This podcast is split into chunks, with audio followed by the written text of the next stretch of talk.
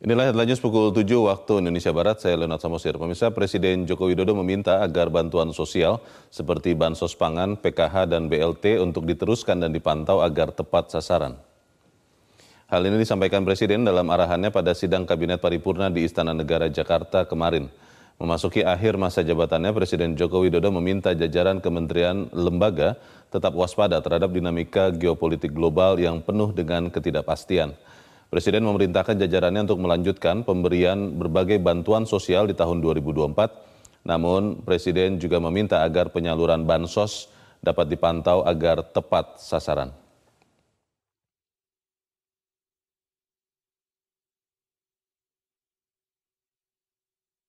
Bantuan sosial perlu saya ingatkan harus terus diteruskan dan juga dipantau agar tepat sasaran, baik yang berupa bantuan bansos pangan, baik yang berupa